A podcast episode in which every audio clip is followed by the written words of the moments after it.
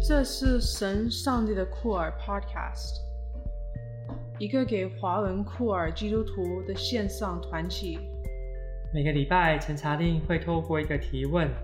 用酷儿眼光读主日经课集，也会不时邀请投入酷儿基督徒牧养的朋友，一起来做酷儿神学。刘真会介绍不同面向的酷儿基督徒社群。透过与不同库尔基督徒社群的对话，了解他们的生命经验，以及深度关注的议题，邀请大家一起与我们建立跨越时间与空间的团体，透过库尔眼光一起来探索信仰与团契生活，也可以在 queerofgod.com 跟我们互动。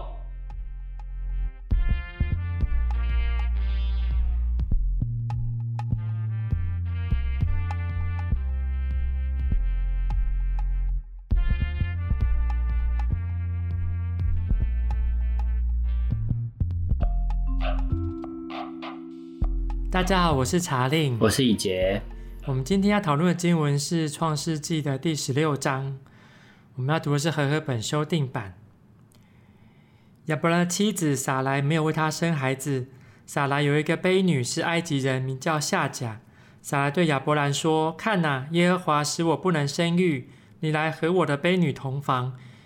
也许我可以从她得孩子。”亚伯兰听从了撒莱的话。于是亚伯兰的妻子撒莱把他的婢女埃及人夏甲给了丈夫为妾。那时亚伯兰在迦南已经住了十年。亚伯兰和夏甲同房，夏甲就怀了孕。他看见自己有孕，就轻视他的女主人。撒莱对亚伯兰说：“我因你受了委屈，我把我的婢女放在你怀中。她看见自己怀了孕，就轻视我。愿耶和华在你我之间判断。”亚伯兰就对撒莱说：“看哪，婢女在你手里，你可以照你看为好的对待她。”于是撒莱虐待她，她就从撒莱面前逃走了。耶和华的使者在旷野的水泉旁，在书珥路上的水泉旁遇见夏甲，对他说：“撒莱的婢女夏甲，你从哪里来？要到哪里去？”他说：“我从我的女主人撒莱面前逃出来。”耶和华的使者对他说。你要回到你的女主人那里去，屈服在他手下。耶和华的使者对他说：“我必使你的后裔极其繁多，多到不可胜数。”耶和华的使者又对他说：“看哪，你已怀孕，要生一个儿子，你要给他起名叫以实玛利，因为耶和华听见了你的苦楚。他为人必像野驴，他的手要攻打人，人的手也要攻打他，他必常与他的众弟兄作对。”夏甲就称那向他说话的耶和华为你是看见的上帝，因为他说他看见了我之后，我还能在这里看见他吗？所以这井名叫毗尔拉海莱。看呐，他位于加迪斯和巴列的中间。后来夏甲为亚伯兰生了一个儿子，亚伯兰给夏甲生的儿子起名叫以实玛利。夏甲为亚伯兰生以实玛利的时候，亚伯兰年八十六岁。今天经文以及有什么样跟大家讨论跟分享的呢？我觉得好像可以着重去看到，就是亚伯兰的这个家族他是怎么对待，就是呃他们的财产，就是这个夏甲。对亚伯兰来说，就是财产的财产。那对这个家族来说，他们是怎么对待这个哦？不是他们这个家族的人，然后又是又是埃及带出来的这个婢女这样子，然后就会看到女人何苦为难女人，都是男人的错。哇，那已经下完结论嘞，我们就不用讨论哦。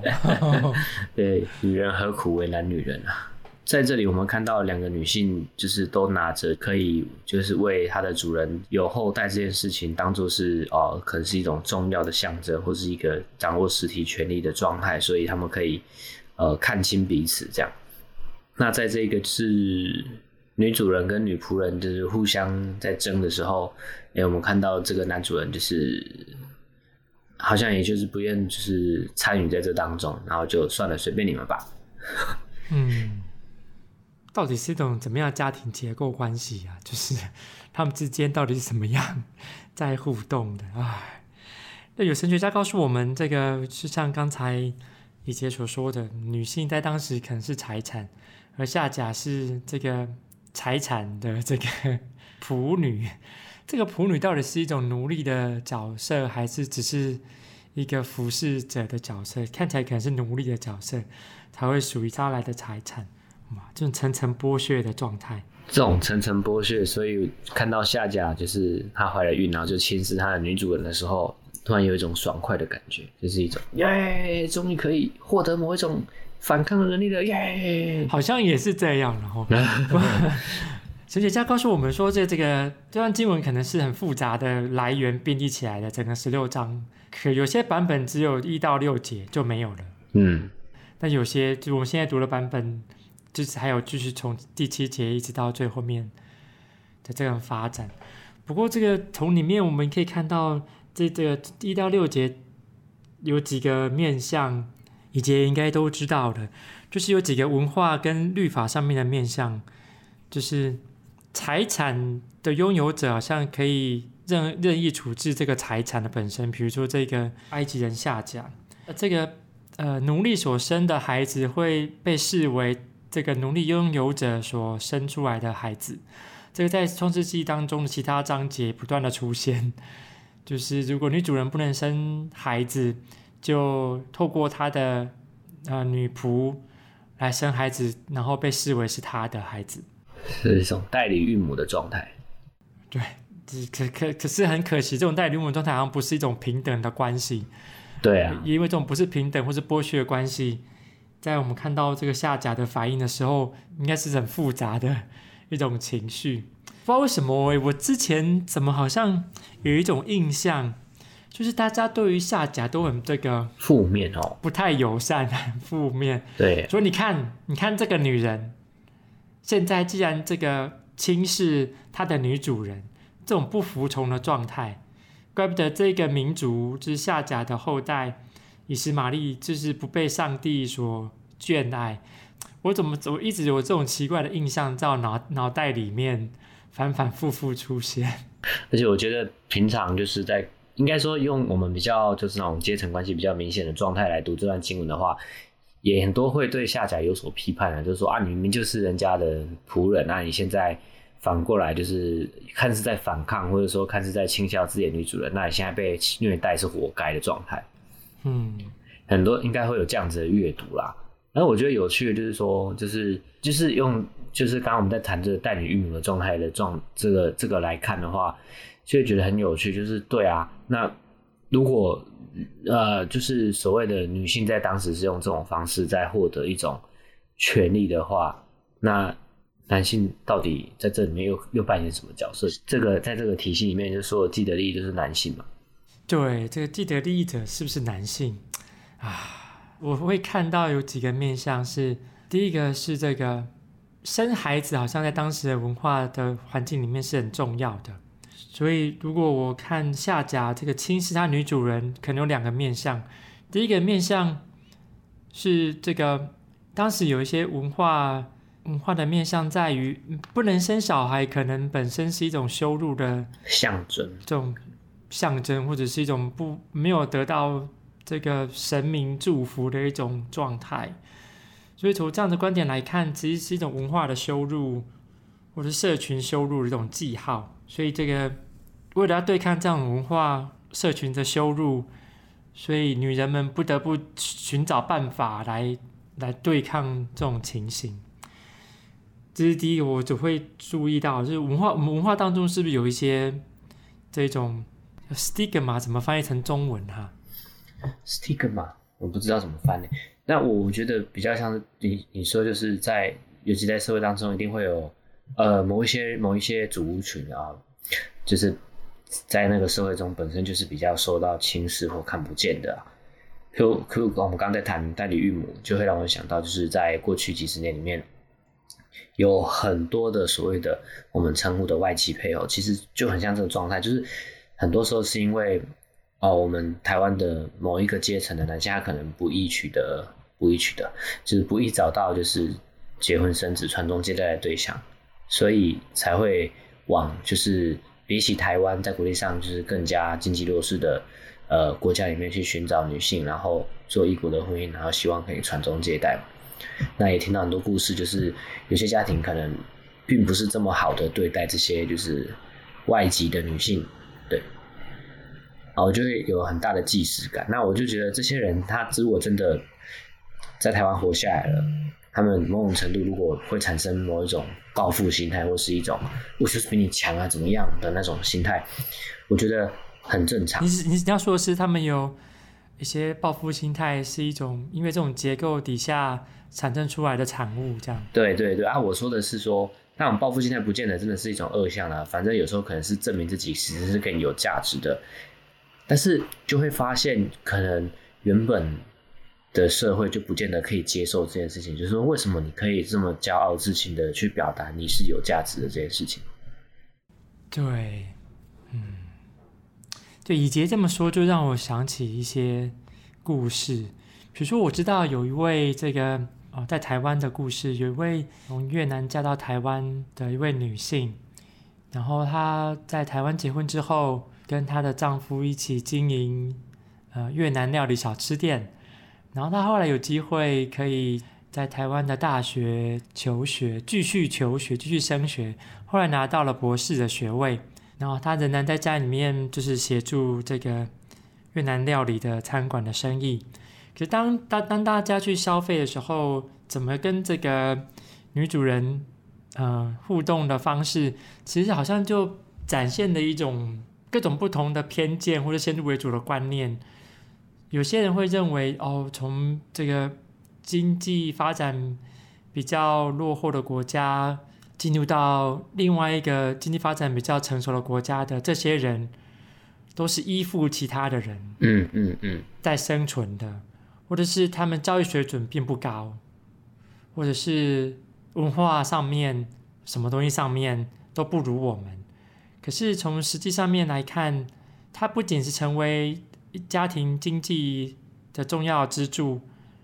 一方面，他的才能也受到学术研究单位的肯定，所以我们常常会因为一些文化的偏见，然后错误的对待其他人，或错误的认知的其他人。就像这个夏甲，在我印象当中，在我在许多基督教会所所听到的情况，大家好像都不会同情夏甲。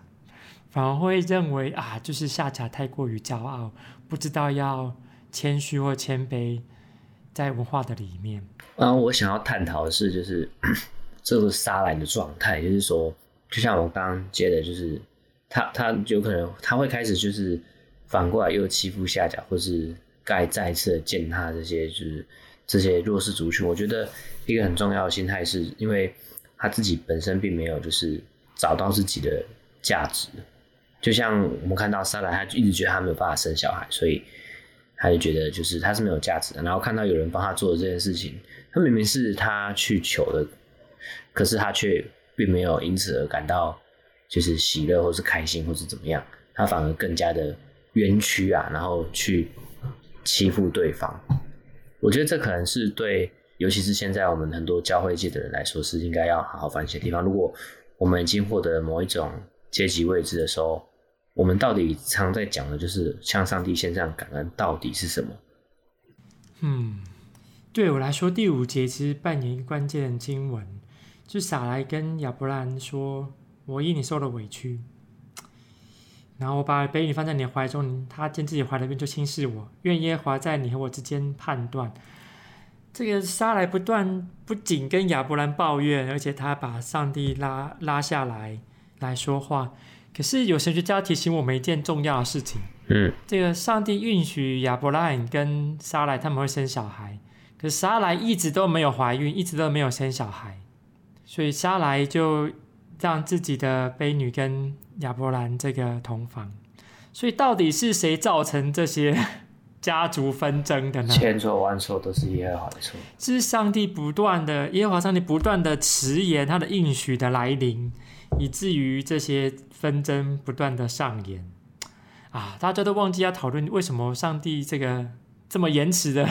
发生这件事情，或是编辑为什么要用这样子的手手法来让人来看见这样子的故事呢？啊，我们应该多讨论这种奇怪的神学观点在后面所扮演的价值。而且亚伯兰对这个撒莱所说的话也是很特别的，说你看，被你在你手中，你可以照你看为好的对待他。哎呀，于是撒莱虐待他，他从撒莱面前逃走。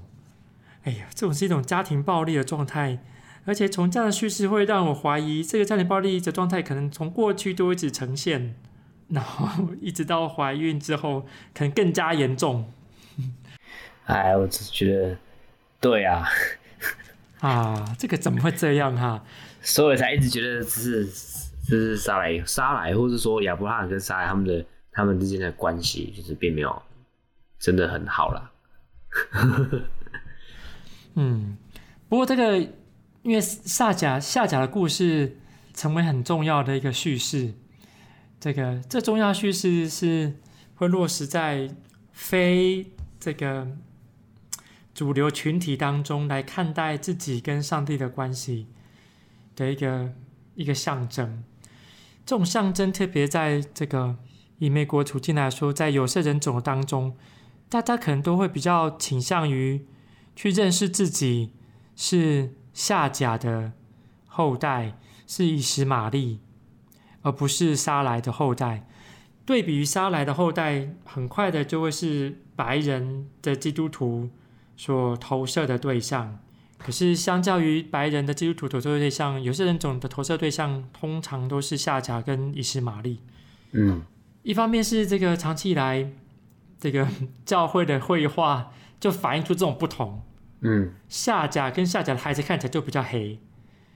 可是这个撒莱跟撒莱的后代，或者是历代的这些 这些信仰的前辈们看起来就比较白。这个在某种印象上面，就有一种奇怪的框架或是眼镜在当中来看待这样子的不同。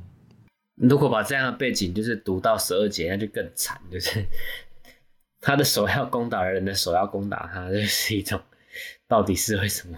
要这样互相伤害？对，然后这个大家很快就会把十二节跟啊，你看，就是那些伊斯兰教的信徒们。他们就一天到晚会引起纷争，一天到晚攻打人，跟他的弟兄作对。哎呀，很快就会有这样子的阅读的方式进入到我们的处境的里面。而这样子的阅读方式，这样子印象的本身，其实不仅在基督徒当中，也在各种媒体的里面、新闻当中、电影里面，都会描绘着哦，那一群信仰伊斯兰的人充满了暴力。对待人的方式是如何，甚至我觉得他们并不是被上帝所拣选的，不被上帝所祝福的一个族类，有这种奇怪的状态出现。不过，这个也因为有这样子奇怪的状态，就会更让人认为，那为什么有些人总会想要投射自己的处境跟夏甲跟以实玛利一样呢？特别在美国的处境。有色人种，特别是非洲裔的美国人，他们是不是有相同的类似的处境在发生？在过去还是奴隶的时代，嗯，他们甚至没有完整的人格权，他们可能被迫成为奴隶，女性可能会被迫的呃提供男性主人性服务这样子的结果，甚至会被这个任意的虐待，好像都会。跟这个非洲裔美国人他们的处境相非常的相似，甚至认为他们白人主人会认为他们并不并不是被上帝所祝福的这种情况。可是从今天读了经文的第十节，这第十节耶和华的使者对夏甲说：“我必使你的后裔极其繁多，多到不可胜数。”这样子的应许的本身，就会让这一群被边缘化。或者是在社会社会未阶当中被剥削的人群，看到了一些希望跟盼望。上帝也让我们的后裔极其繁多，多到不可胜数，而且我们后代会充满了力量，来面对这种结构性上面的压迫。就是在这种结构不平等或者是阶级不平等的状态下，那个看起来是因为我们我觉得很难去。就是诠释或解释为什么耶和华要延迟应许，然后造成这一些不必要的争吵啊，或者是家庭的纷争啊，这种互相压迫的苦难啊，非常的困难。然后我觉得比较可以讲的是，如果我们本身可以意识到我们拥有的资源是哪一些，我们其实是有资源的，我们是有能力的，那。可不可以不要把自己看成是受害者？我尤其在说的不是下甲，我说的是呃杀来。嗯，可以多说一点吗？你是说已经拥有权利的人，这个或者已经拥有资源的人，为什么会认为自己是这个没有权利、没有资源，甚至是有一种受到被呃受到威胁这种这种心理反应？对对对，我想要表达的这个就是面对这些心理反应。我们怎么让自己就是再更坚强，或是更健康一点去看待这些事情？哇，你这样子提醒我一件这个有趣的事情，也是重要的事情。在美国啊，就是自从上个月一位非洲裔美国人的这个一位先生，这个受到警察不合理的压制过世之后。这是引起美国很多的种族的冲突或是抗议。只是在这一波的种族冲突和抗议里面，我们意识到一件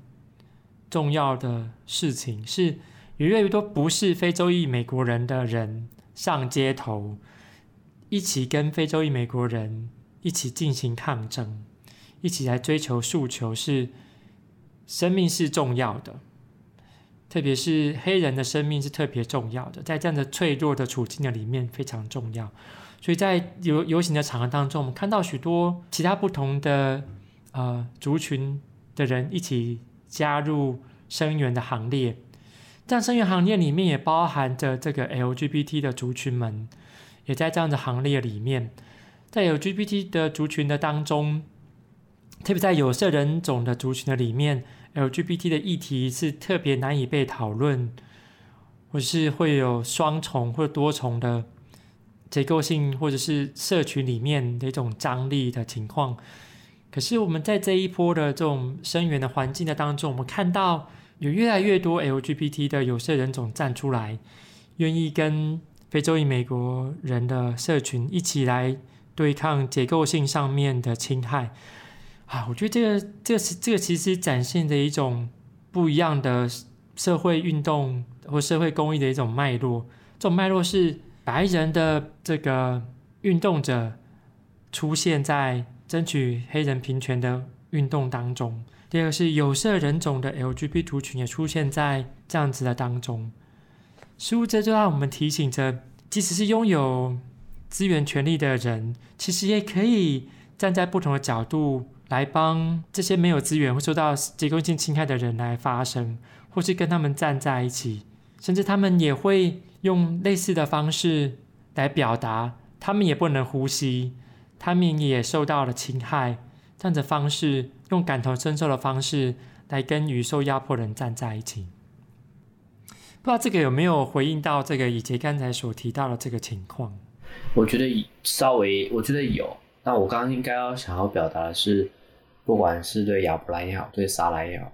就是其实我觉得，在这个应许被延不断被延迟的状态下，其实要更确定自己的价值，并不是因为应许会被实现在自己身上而才存在，而是我本身听到上帝给我应许，我去努力的去往前行，这件事情本身就已经是重要，他并不会因为别人做了一些什么，然后而损毁了自己。那这个东西才不会变成是他再一次的去虐待下甲的动力，对，因为我们也看到耶和华的使者就是对着下甲，就是给他很强的安慰，甚至给他的应许，其实跟给亚伯兰的他们这个家族的其实也蛮像的，所以我觉得用这样的观察去比较，还不会落入就是一种这段故事只是单纯在讲以色列的对敌的的的的来源，或者说哦。因为这就是这个就是所谓的犹太宗教、基督宗教不断跟伊斯兰宗教会有冲突的原因，不是的，它其实是还是就是是是可以去呃有不一样的观点去看，就是原本是冲突的事情。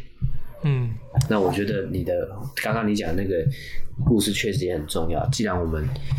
已经就是在这个比较呃所谓的后现代，或者说我们在这个状态里面，我们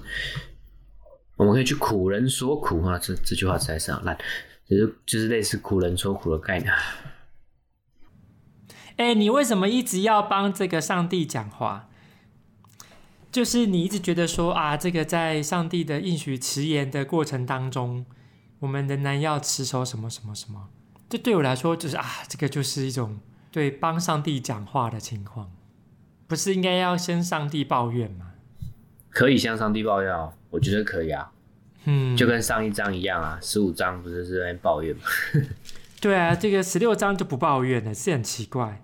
嗯，亚伯兰不抱怨啊，现在是撒来在抱怨啊。我们看他用行动在抱怨。对，嗯，所以你刚才提到说，在这种等待这种应许来临实现之前，我们可以用怎么样的态度来面对这种应许迟延的状态？是你想要这个论述的重点，对不对？对，因为我只是最近很常觉得，就是可能我们对于这个信仰的学理，或是对。对这个东某一个是是啊所谓的美好的社会有一个想象，希望它赶快的实现吧，它可能是一个运许吧。我们如果认为是这样子的话，那在那个追寻的过程里面，我们都会觉得太慢了，太慢了，太慢了，所以我们就会用很多方法。那用的方法却又不见得照我们的想象去跑的时候，就会很生气啊。对，甚至无意间牺牲的可能是我们的队友的人，极有可能是这样。对我来说啊，这个十六章的这个部分，当然可能是被分割开来的。这个另外一段这个下甲的叙事被编辑在这里，对我来说，我就会多放一些角度在下甲也跟上帝耶和华上帝或是耶和华上帝的使者之间有对话，而耶和华上帝仍然将应许放在这个下甲跟他的儿子的身上。因为从这个第十节的这个应许的这个内容，其实跟十五章或是先前的这个部分，上帝给亚伯兰的这个应许有相当程度的相似的情况。这个就让我思考，这个一些不同的宗教的团体当中，我们怎样面对这种彼此之间的差异，或者是怎么样去看见彼此之间。其实都享受的，也分享着某种上帝的应许或上帝的祝福在里面。虽然可能后来的发展极为不同，嗯，可是这样不同常在经文当中成为一种彼此纷争的来源。就是有人认为我才是那个正宗的，你那个你那个不是。然后如果看到那个不是的，好像有比自己更好的发展，就有一种奇奇怪的被威胁感。而想要修正它，嗯嗯，修正它，嗯嗯，因为如果我们看到第十七节，哇，上帝跟亚伯兰立约，十七节，哦，十七章啊，嗯，因为这个以割礼为记号，这个立约的记号，以实玛利也跟上帝、跟全能的上帝之间立了约，用割礼立了约。哎呀，这一群这个。我们看为不是上帝选民的人，也跟上帝立约，用不同、用相同的形式跟上帝立了约，完蛋了。所以这种奇怪、这种连结或张力，族群、族群之间后来之间的张力，如果我们看到这个前面这个部分，就会觉得，哎呀，这个后面的张力到底哪边来的？这些纷争到底是为了哪桩啊？嗯，所以这边提到亚伯兰生以实玛利的时候，八十六岁。这是一个这个 也是很厉害啦，年年纪的一个参考指标。之后我们就会看到到底什么时候生的这个 这个呃以撒啊，以撒对对对，名字记不起来。哎，不过这我们也不能忘记这一段这个创世纪的编载的编纂的时间，极有可能所以神学家认为是在以色列人或犹太人。他们已经亡国之后流散在四处的状态，他们的呃族群在存亡之际，这些经文不断反复的告诉着他们，上帝应许的迟延，而且上帝的应许终有一天会实现，这样实现是你们的子孙会非常的多，你们的国家会非常的强大。我们都不能忘记这样子的编转的脉络，跟这段意这段经文，我们怎么样去解读它？二方面，这个神学在提醒我们，下甲的故事并没有在这边结束。我们应该要持续对下甲的故事保持一种开放边界的一种阅读的心态来看待它。特别特别是我们可以透过一些经文的对照来看到，哦，原来仍然有许多不同的意义诠释的空间，甚至不断的发现一些啊、呃、宏大叙事的当中，仍然有许多其他。很值得我们去看到上帝怎么样跟被边缘化的族群之间，嗯，奇妙互动的过程。很开心今天大家跟我们一起讨论，那我们下次见，拜拜，拜拜。